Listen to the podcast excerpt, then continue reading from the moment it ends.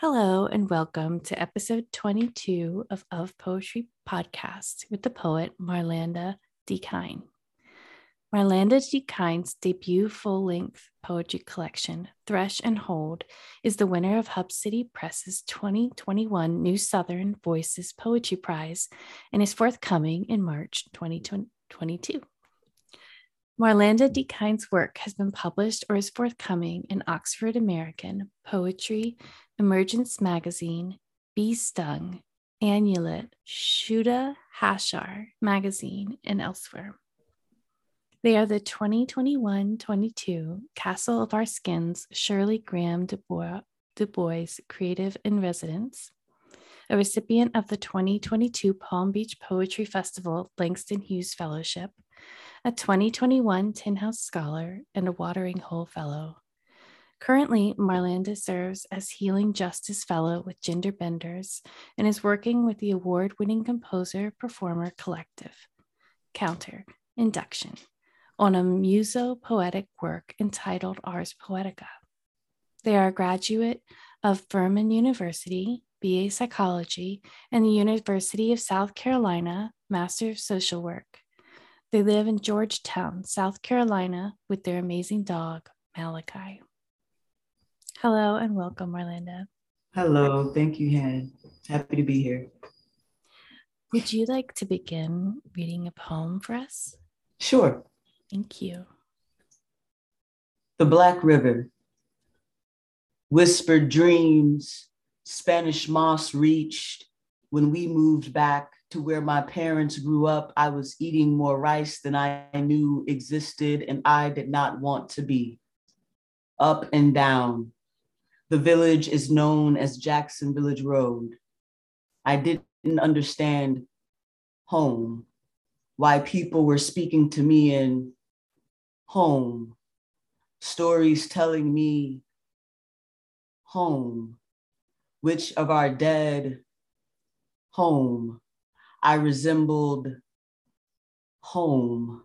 So many cousins I had, home, and so many questions for God.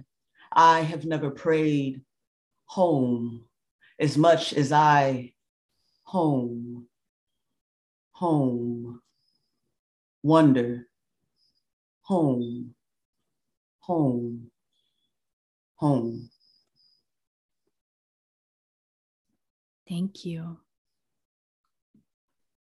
And since um, since this poem has a, a really unique visual presence on the page, would you like to describe it, or did you want me to? Well, I, I could say, I guess what I could say about it is in the, the middle, what I was hoping for is the Black River, the shape of the Black River, um, and an exploration of what it meant to be back home and not really understanding many things. Um, so there, there, there's, there's a lot of questions in this poem. And I think that that river is in the middle, um, like a visual expression of the question traveling. Mm. But I'm really curious about what you see too. Mm, I really love that. Um, because as soon as, as soon as you say that, um, and I, you know, was thinking of the river and was thinking of banks, and also can't help thinking about contrapuntals, because yes, there's something of that right here. Um, but that the, that the river is home, right? Um, but if a river is home, you know, a river is change, right? So there's like this whole like change of home going through. Yeah. Um, it yeah. makes me think of Tyree Day's book, River Hymns, too. Yes, yes, I love that book. I was just waiting a sec because the audio flickered. Um, but I mean, what it what it is to take on a river. Yeah, I think whenever, um, you know, sitting at the Black River after I came back home in twenty nineteen, there was something that I was trying to understand about what it means to be um, a human, what it means to be someone back near this body that's constantly changing, yet it's still. And when I think about my own ongoing process of self-embodiment that will never be done. I, I find it um, comforting, I think. It's not so much an answer to my question, but it is some type of a reassurance that I, I am, there, there's a way that I can be contained and it's okay to spill over. Um, there's something that the river shows me about that. And when I think of home, you know, mm-hmm. it's not a fixed, it is a fixed place in the sense that, yes, it's, it's, it's, it is a place. The Black River does flow through um, where mo- most of this book is set in Plantersville, South Carolina, but there's also this body that's moving into different places. And what is that body carrying with them to these different places? And what is it, what is that body bringing back? And um, when I think of the Black River, those are the kinds of questions that this This poem is, is, is, is trying to explore, while also thinking of ancestry in that same way. Uh, what, what am I filled with? Um, whose voices, whose faces? Um, yeah. Mm. Oh, that's such a cool answer. Thank you. I feel like it draws together um, so many things that I'm kind of obsessed with thinking about. And, um, you know, I think a lot about that Joan Didion quote, I have already lost touch with, um, oh, I'm going to mess it up, but with several persons I have been, or with mm-hmm. several of my past selves, like, um, that there's something, and, and whether it's, you know, place or like self-identity and embodiment, that these things are constantly in flux. Um, And that there's something, I just, I just read Toni Morrison's novel Home, and that there's some idea of returning to and finding things changed, but finding things still the same, that it's like both of those, those works. Um, yeah, I'm going to have to even just think more about this, but I love, I love what you, what you've just said about the river and, um, and and change and home, that they're, yeah, those are really incredible things. Yeah, yeah. I, it, it was amazing to me, I think, the things that I saw with, um, yeah, it felt like having new eyes, um, mm. for lack of a better expression, in the sense that, like, I, you know, I, I grew up around this water. I grew up around these trees. It's it's as if they all of a sudden had a different meaning for me, or a different uh, meaning's not the right, a different, um, they hit my body differently. Um, mm. It's like being in communion with, as opposed to, um, you know, when you're when you're a kid growing up, it's like you're learning about, you know, science and nature. And there's this way that you learn about bodies of water and about what's happening around you, but you are the center of it. Mm-hmm. Where uh, when I came back home, it, it it felt like I was being introduced and allowed into a world much bigger than what I had been taught to see. And it's like, look at what's reaching for you, and do you want to reach back? And and yeah, it's just been a very powerful return.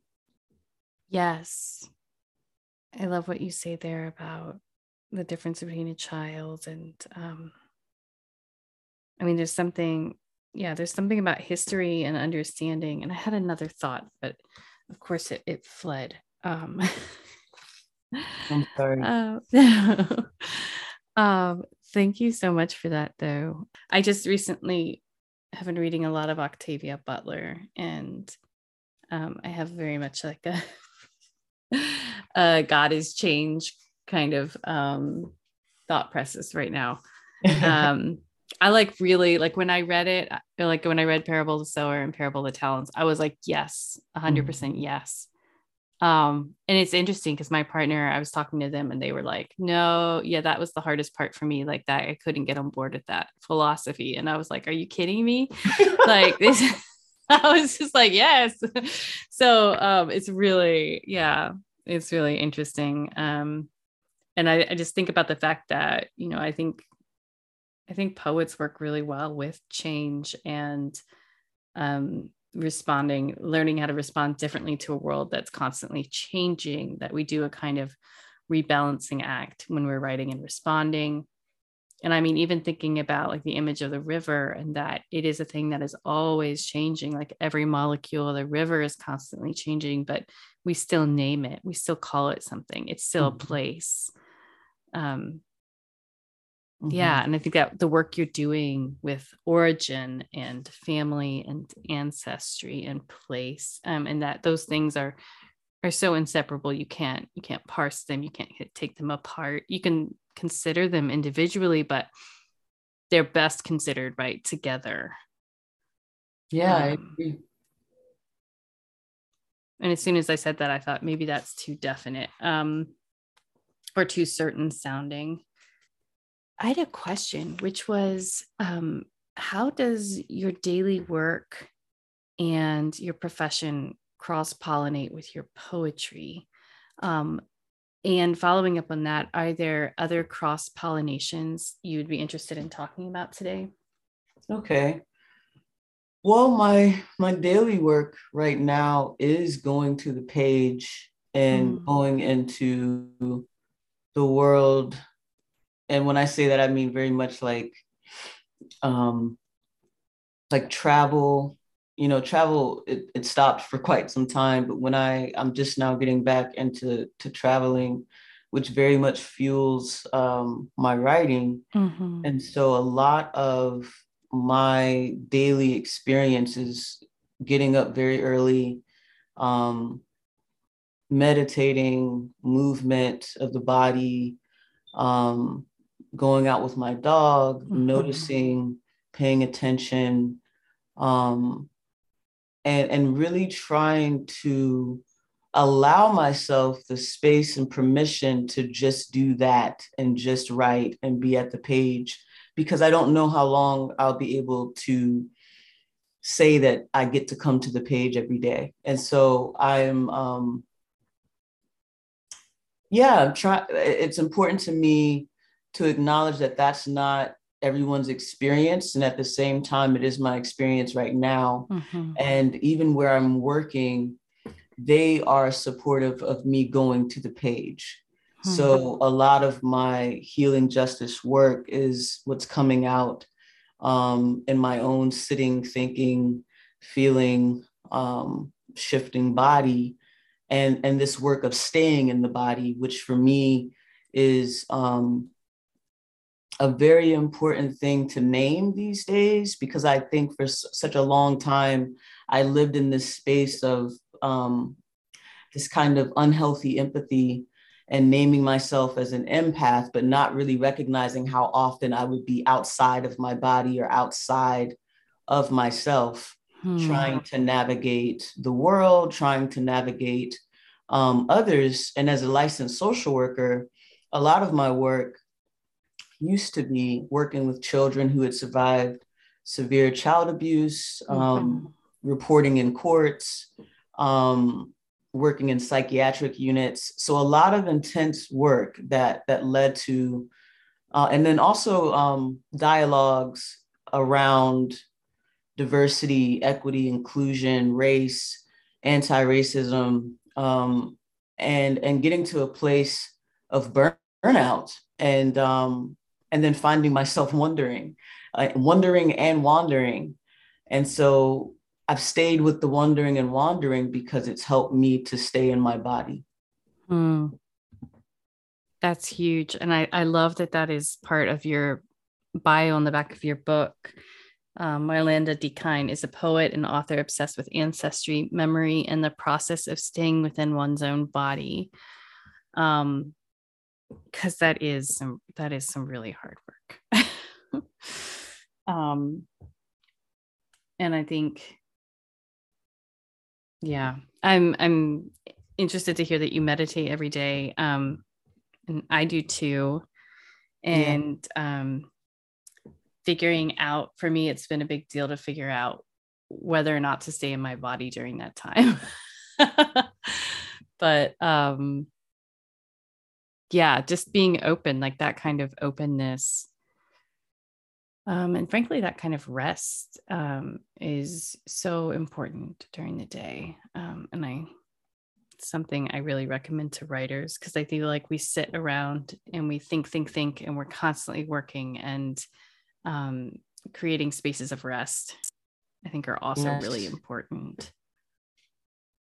It's extremely important. And I think for a long time, you know, for many reasons, there's so many reasons, there's, there's larger systems all around us that don't encourage us to rest, that wouldn't benefit from our rest. Mm-hmm. Um, and so we have to, yeah, the more we can claim and make that space for one another, I think the better off we'll be, because it's a part of our work that I really feel that way. Um, I know that's a very, you know, you mentioned earlier about saying things with certainty, and I can sometimes come across quite, quite earnest, but mm. I, um, yeah, I, yeah, rest has saved my life. And so I am a big mm-hmm. advocate of rest. Yeah. Would you like to read your poem, Thresh and Hold? I'd love to. Awesome. Thank you.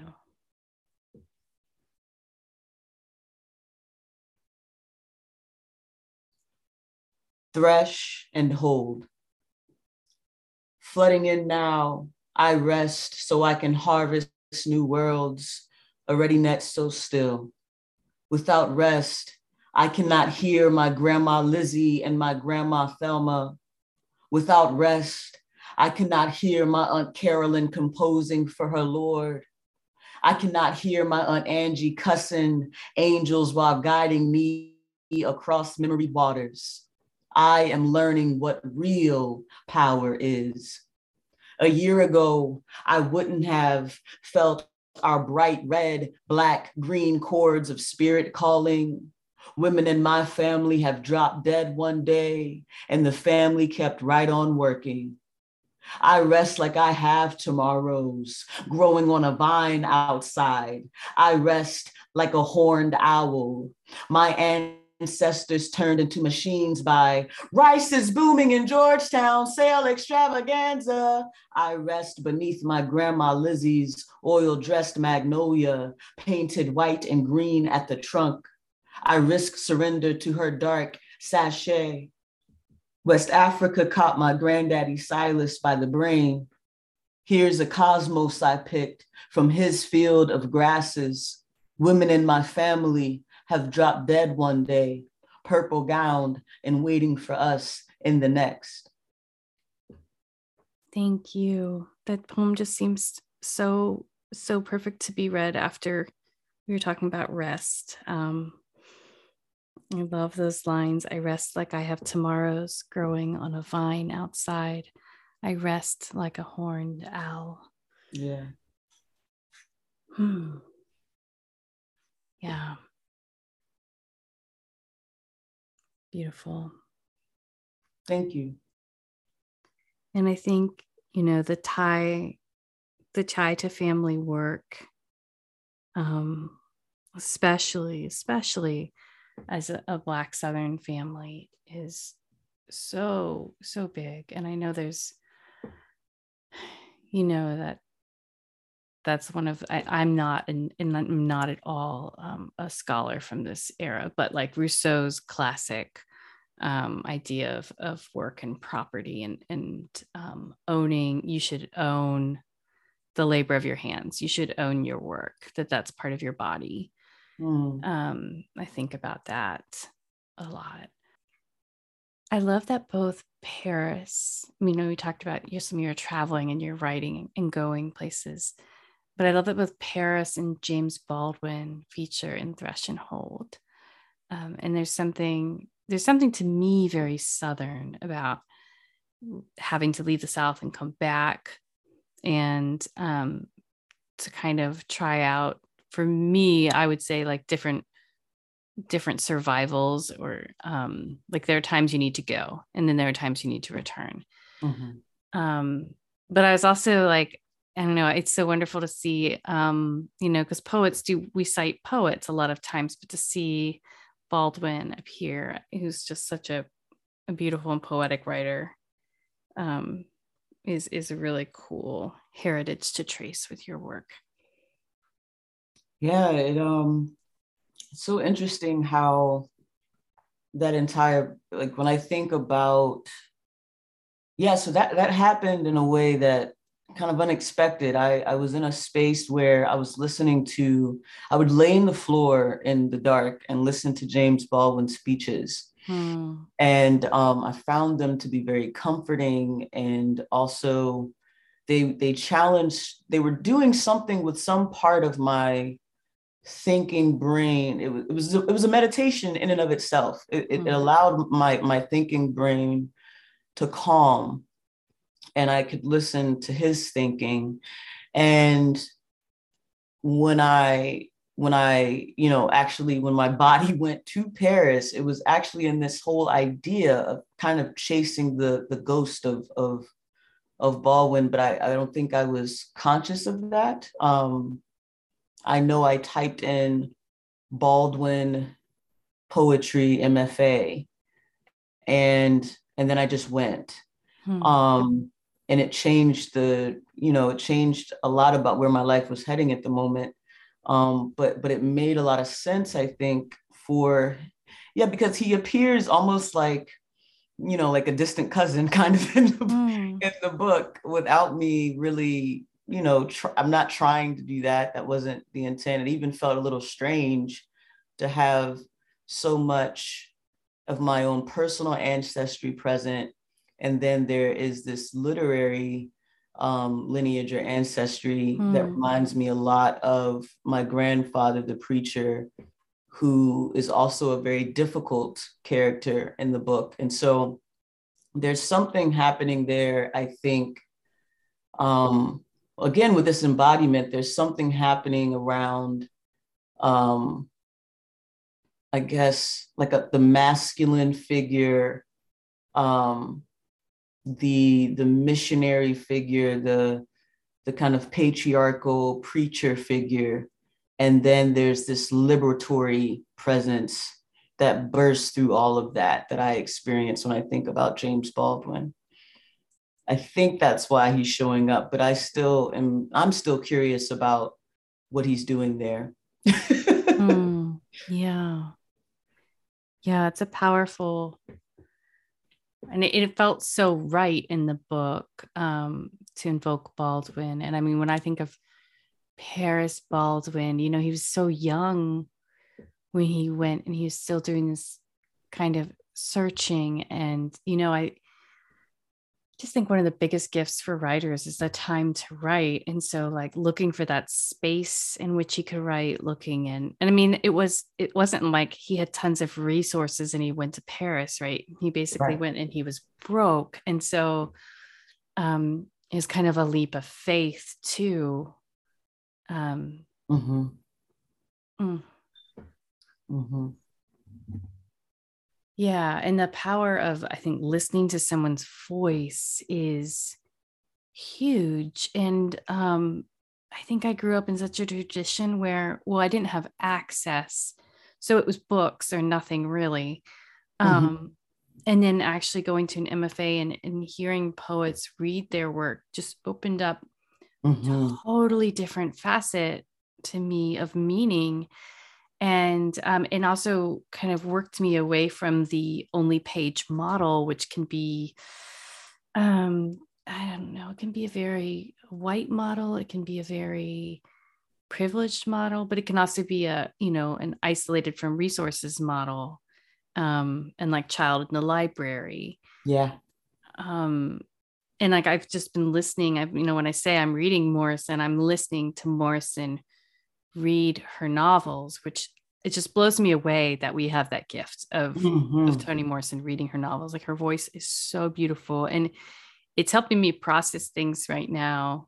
And I think it's giving me company. Like it's such a, it's a, it's a weirdly social practice to listen to yes. someone's voice. Yes. And I feel like, you know, my children do this with audiobooks, and I feel like they're so much wiser than I am. And I've just figured this out. And I'm like, that's why during this pandemic, they've been so into their audiobooks, because it's also another human presence hmm. to be with. I had not thought about that that way. Um, Yeah, yeah. And I, you know, I come out of the spoken word community, mm-hmm. um, where for me, it was, it was, you know, and I, and I also slammed. And so memorizing the poem, how does the poem hit the air? How does the poem hit the body? Mm-hmm. Um, all of those things were very important. And then when I think back, um, just to being a child around my grandparents, especially, um, my grandmother, I think her education stopped at eighth grade. And so, and my grandfather was a seminary trained. And so his work was always reading, writing, and speaking. Her work was uh, very much like serve, serving others through, um, she was a cafeteria person. And I, I guess what I'm, what I'm, what I, what's coming up for me is what it was like to hear stories, um, like stories that were told to me and the way they stayed with me as opposed to the stories I read. Mm. Um, And I'm also thinking about, like, while I was in the spoken word community, some of the advice I got was like, you know, don't read books, which I know is like, I laugh now because I love reading books. Like, it's like one of my favorite things to do now. And I mm. feel so behind in my reading because there were so many years where I was like, don't read because it's going to mess up what I write.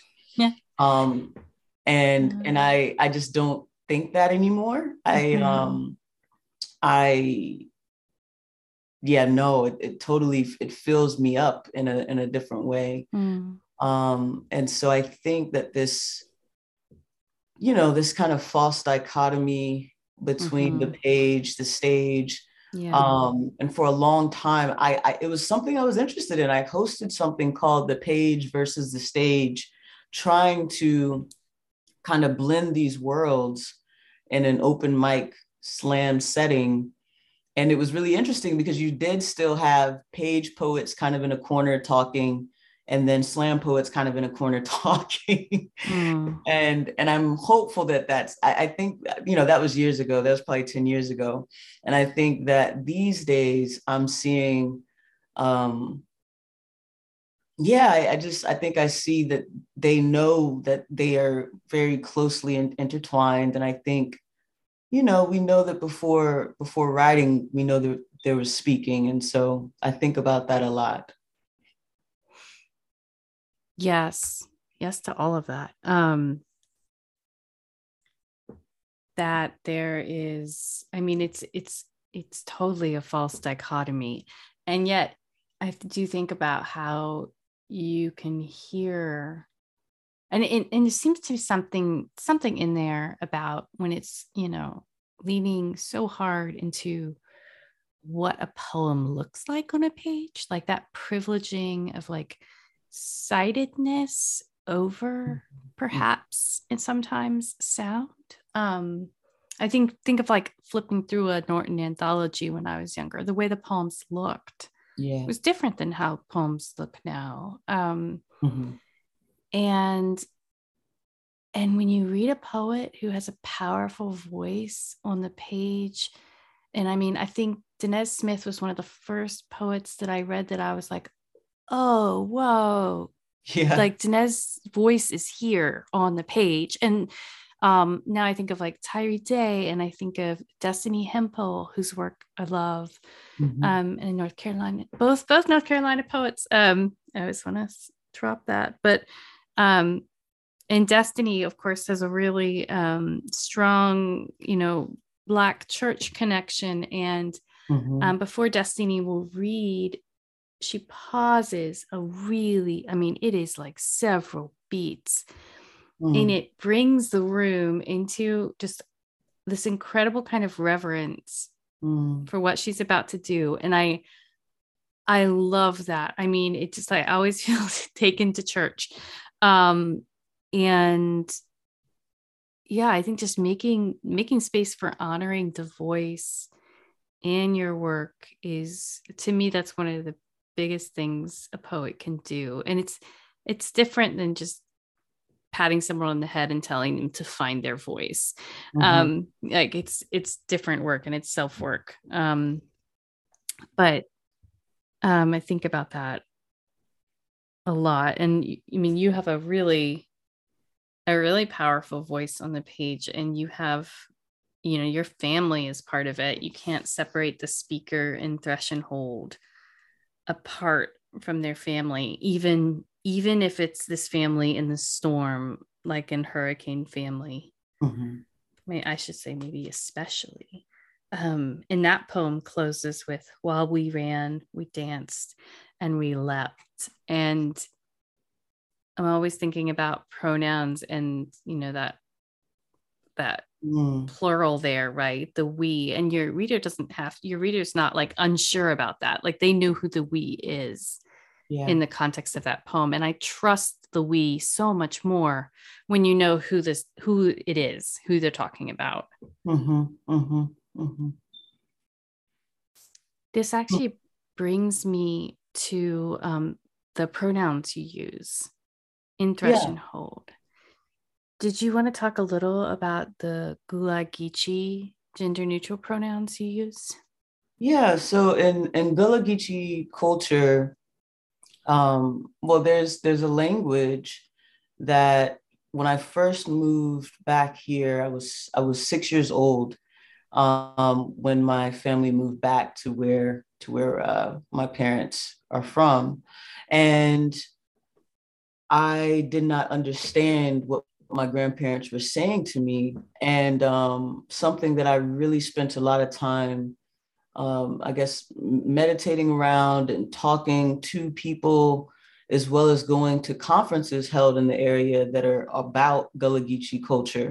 Mm-hmm. Um, I started to realize that while my grandparents would never say to anyone that they were a Gullah Geechee, or that they, you know, it was not even something they considered, you know, even the idea that I called them Black was foreign to them. They were still like, I say, they said colored. And they didn't care who changed it. Mm-hmm. Um, and so when I think about the pronoun of E and M, it was very, very common to always hear people from where I grew up saying, um, it, it wasn't, what is he doing? What is he, what is he doing? And where are you going? You come back through here, you know, and, and so he, she, they, it, it, it all would be that E. Mm. Um, and it's not that they, you know, I want to be clear. This is not in the sense that, you know, it's not something that they're saying, we, we do not care about gender. It's not, I can't say that for, for them or for mm-hmm. Gullah Geechee culture as a, as a whole. But for me, as someone that's a descendant of these people, I found it very powerful um, to sit with, and to realize how, while never feeling at home in she, never feeling fully at home in he, and feeling a lot more comfortable in they, and understanding um, these, these multiple selves within me, mm-hmm. that this E feels like a place that was made for me that I can sit in and ask questions and be present with. And I think that's what's happening in the book is, I'm really trying to explore what it would be like to move with that language um, in this world that that's that's present in Thresh and Hold. Mm-hmm. And, so and I guess, in, in a sense too, this may be too far, but there is a little bit of fugitivity as well. Um, and and kind of not caring. There's a part of me that does not care whether someone is upset that I've decided that this is, is something that this can be, um, if that makes sense. Yeah, as soon as you said the word fugitivity, I, um, I really love the writer Iris Murdoch, and there's always, um, she uses the word flight a lot, mm-hmm. and it's all mm-hmm. over her books. And immediately I thought, oh, is it a flight away from or a flight to? Yeah. Or, or both. Mm-hmm. Um, and I love what you're saying, though, about finding the right language for the self that is also part of who you historically are. Yes. Yes. Like, you don't need to go to something that's far away from you or that feels foreign to you, or, but it's more like about uncovering yourself. Mm-hmm. Mm-hmm. Um, I feel that way about, my mom was named Lisa Marie, but she changed her name to Lee. Mm. And my grandmother was Barbara Jean, but she went by Bobby. Mm-hmm. So when I shortened my name, I liked it because it was more gender neutral, and it just, it felt, but it also just felt like it was coming out of my family too, that it wasn't, you know, and it's what my, my siblings have always called me, Han. And so it just, you know, it just, it's, I don't know, I self-discovery and figuring out who you are. And it is such a, a daily thing. And, um, but it feels like getting back to who you are too. Yeah, it's um it's it's like it's a it's a remembering, I I, mm, I, I mm-hmm. think. Um yeah. Yeah, it's a remembering. And it's so beautiful, like listening to what you just shared. I think the, there's a beauty in, you know, and I don't I don't mean to romanticize nuclear family connections, but this whole idea of like um like someone calling you something that feels very true to you your whole life, and then all of a sudden you like fit in it. Yeah. There's something very beautiful about that. Yeah. Yeah. And that's why words are so important. The ones that we, you know, we use with each other. Um, I was, I was reading about like the Gullah Geechee people, which is not, of course, is separate from my tradition and how I grew up. Um, and I mean, it's incredible. And I did not know that that's where haint blue came from. Mm-hmm. Um, and in fact, when I moved to Durham and I first started hearing the term haint blue, um, so, and for our listeners, this is, you know, there's a tradition that originated with the Gullah Geechee, which is about painting the roof of your porch, or sometimes the houses, this blue that would keep off, that keep away evil spirits. Um, and I'm sure I'm I'm being a little reductive there in how I'm even reciting that, but um, I felt like a really fake Southerner that I didn't know what that was, hmm. and now I'm like, oh no, you're just a white Southerner. So I was like, okay, that makes so much more sense. Um, and it's, you know, and um, in fact, the Wikipedia thing was like, um, now white Southerners are painting their porches this color, and it has lost some of its significance. And I was like, yeah, that sounds about right. Um, it's like, oh, let's commodify this thing that's not ours, right? Yeah. Um, but and and I just. There's so much amazing Southern history that white children don't learn. And um, yeah, the I think I'm, I think I'm definitely going to do some more reading and, and research. But I think it's like so it's so beautiful how this language comes out of your book and your family, and um, that you bring. I mean, I think some of the work, the historical cultural work that poets do is is incredible because it's embodied differently on the page, um, that there are like shapes and sounds. And I think it, it really is a different way of learning something when you learn it from a poem. Mm. Yeah, because there, there's so much, um, yeah, there's a lot of, there's a lot more to haint blue that I intentionally don't intentionally that I, I just don't go into, because I I think some there are how would I say yeah there's a certain level of reverence and respect I have for some things that I I am careful that I'm not trying to transmit anything that um what's the word you know, there are some things that belong to a people for a reason. Mm-hmm. And not everything is to be translated um, and understood by everyone. But when we come into that understanding on our own, um, by doing the work to get to it, that you, in a way, you know, I hate to use the word earn, but in a way you've earned it, as opposed mm-hmm. to someone just handing over, well, this is what this means, you know? Um, and there's still, and I say that to say that I don't know everything about Haint Blue. I have elders who call me in on a regular basis, you know, about what I think I know and what I think I'm doing. And I appreciate that. And so um, while, while those images kind of appear, I love that in poetry, I don't have to explain. Um, it, it, it the reader, the reader can do some work too, if they yes. want. Yeah. Mm-hmm. Yeah. I, um, so I just recently spoke with the poet, um, Leonard D Moore, yeah. and I asked him a question about Carolina light, because I had just spoken with another poet about California light, and I was really interested. You know, Leonard Moore's lived in North Carolina his whole life, and um, and he didn't he didn't want to answer that question, and that was fine. And he said, "No, I'd rather people go to my poems." And mm-hmm. um, I thought, how right is that? Because yeah. you know, that's that it's there, um, it's there in the poems.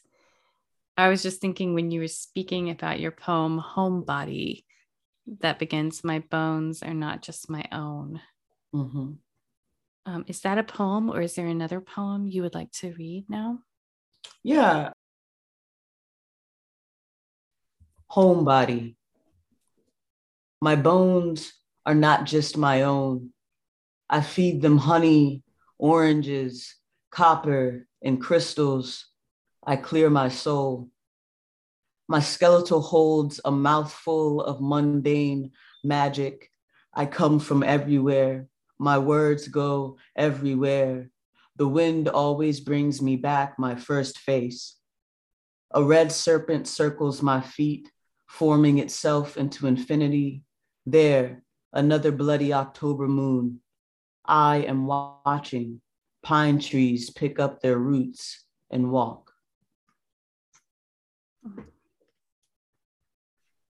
This next poem is entitled Shifting Shape. The shade trees are where I find my brother's body when he's been gone all day long. We have the same smile. When we drink Crown Royal, our uncle's heartbeats slow down inside of our chest. We get silly. Sometimes we are outright mean. I don't know how many of my uncles were found drunk, frozen to death beneath an oak or cypress, under branches forgiving as a purple tobacco field.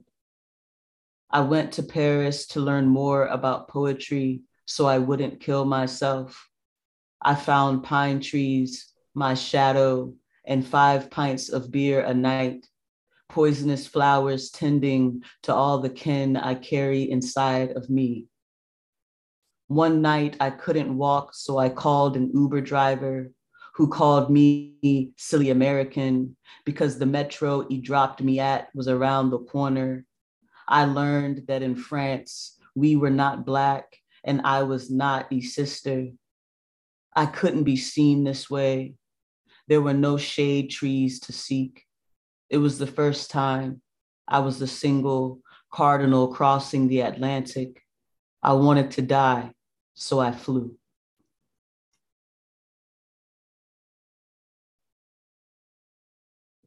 Thank you. Thank you. You're welcome. Here we have flight again and a cardinal. Um,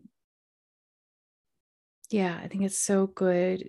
It's so good to hear you, you know, read the E and uh, aloud. And it, it does remind me a little bit of Gabi Cavalcaresi's poetry. Um, and when they use a mark, a symbol for their pronoun, Yes. Um, and and I'm sure if you heard Gabby read those poems, mm-hmm, mm-hmm. and um, they do a like a intake, a breath intake, or it almost sounds like a gasp. Um, yeah. yeah.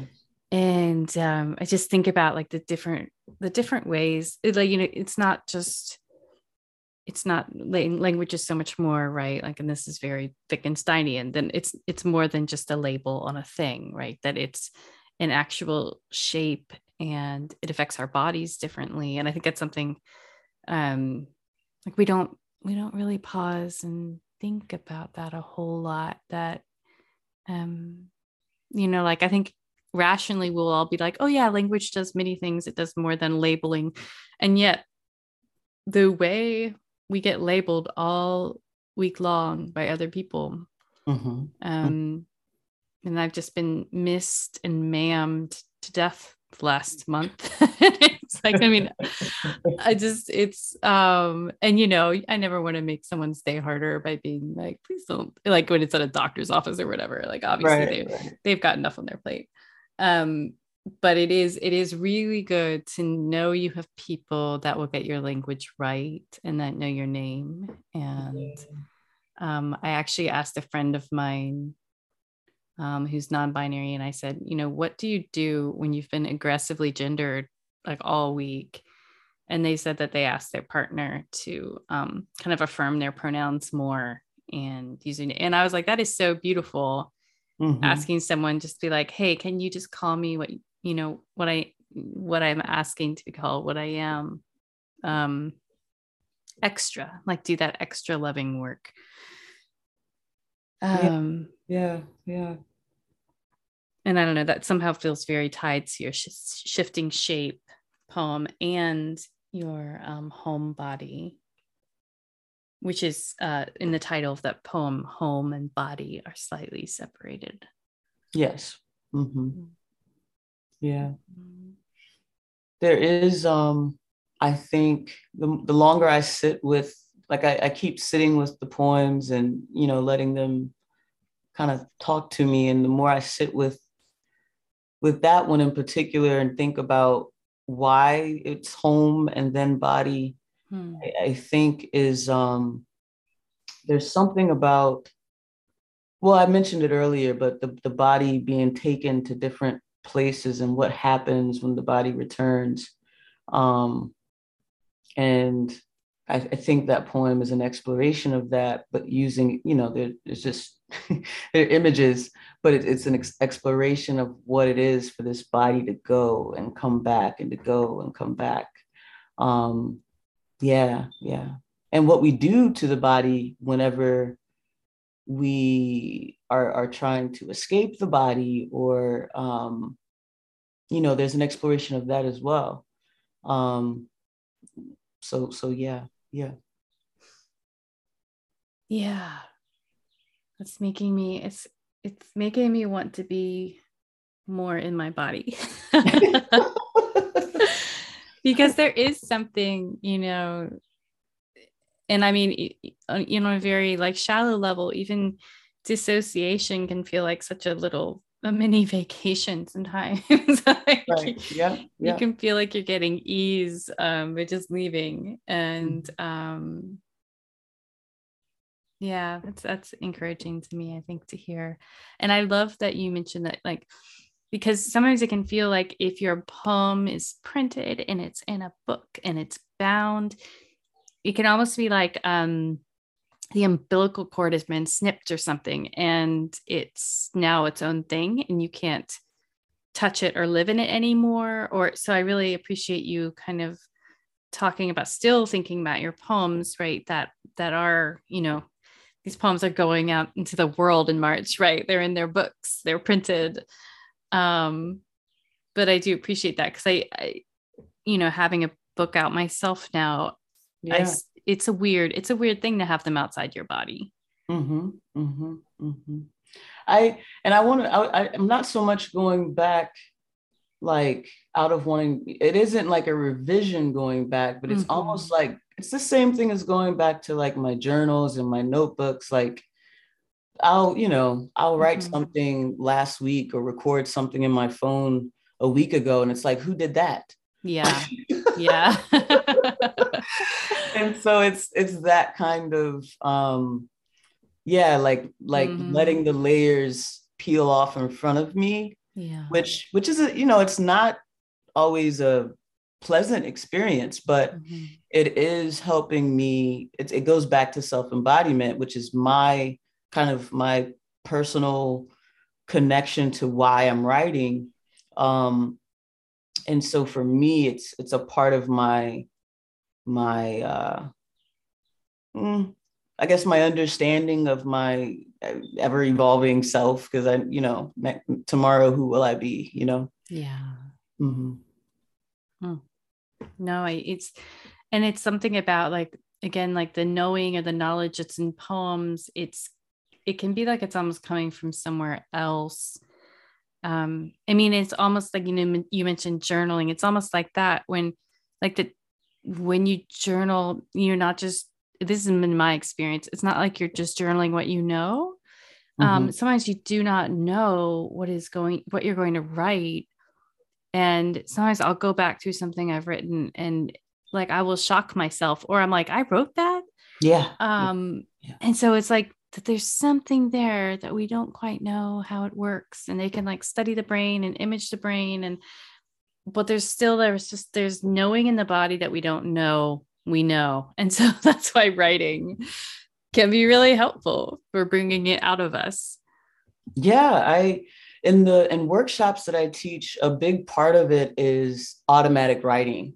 Mm-hmm. Um, some people will use words like channeling. And I, mm-hmm. I realize I only, the only reason why I hesitate to say channeling is I, I just don't want anyone to like walk up to me and think I'm going to tell them something about their future. Mm-hmm. Like, I, I do feel that there's, you know, spirit at play in the sense that when I am putting pen or pencil to paper and I refuse to let it come up for however long, meaning that whatever comes up into my brain, you know, those kinds of things, I'm almost, I'm just letting the pen move and move and move and move. And I edit and revise later, sometimes, you know, years or months later.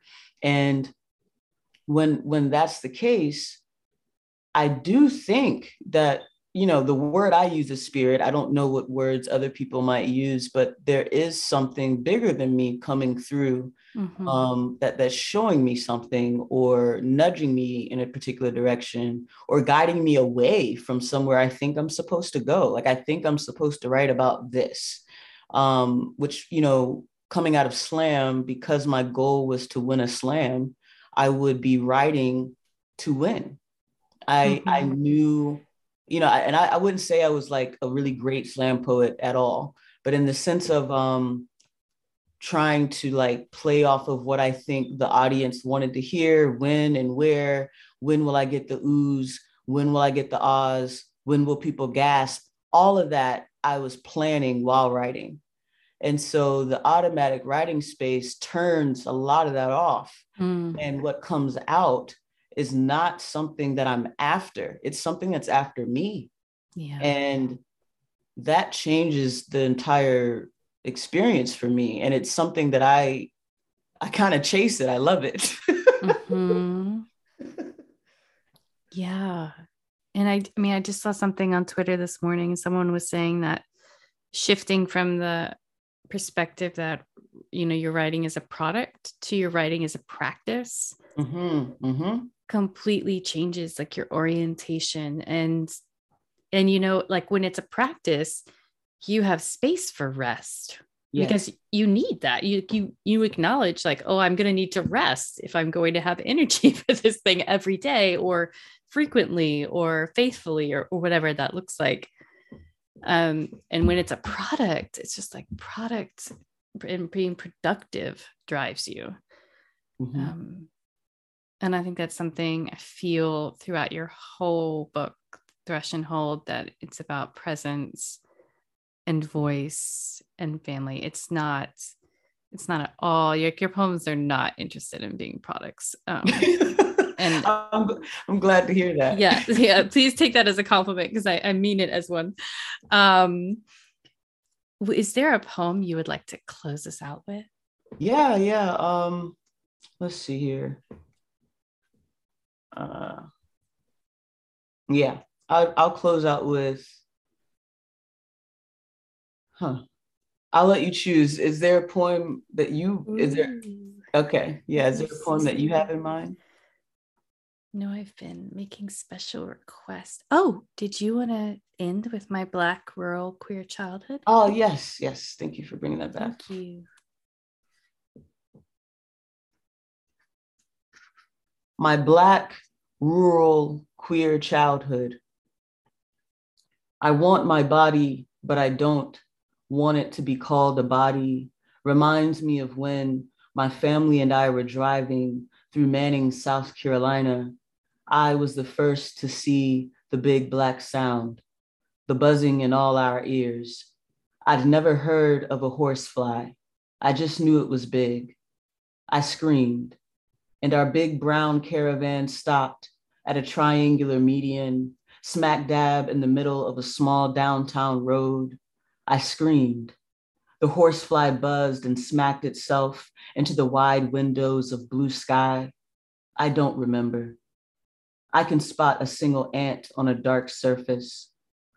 Maybe I've been afraid to claim my body, afraid to be wild and break out into all this sky around me.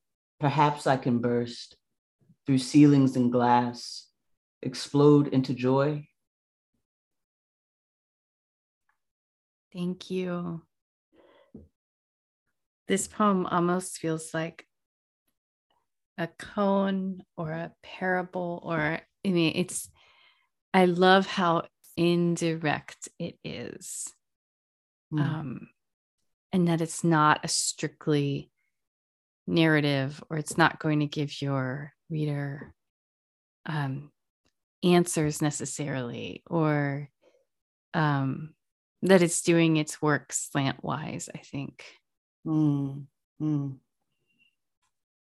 Hmm. The, the horsefly. Whew.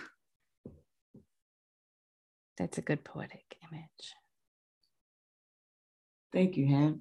Yeah, thank you so much for reading it. It's so beautiful to hear it in your voice.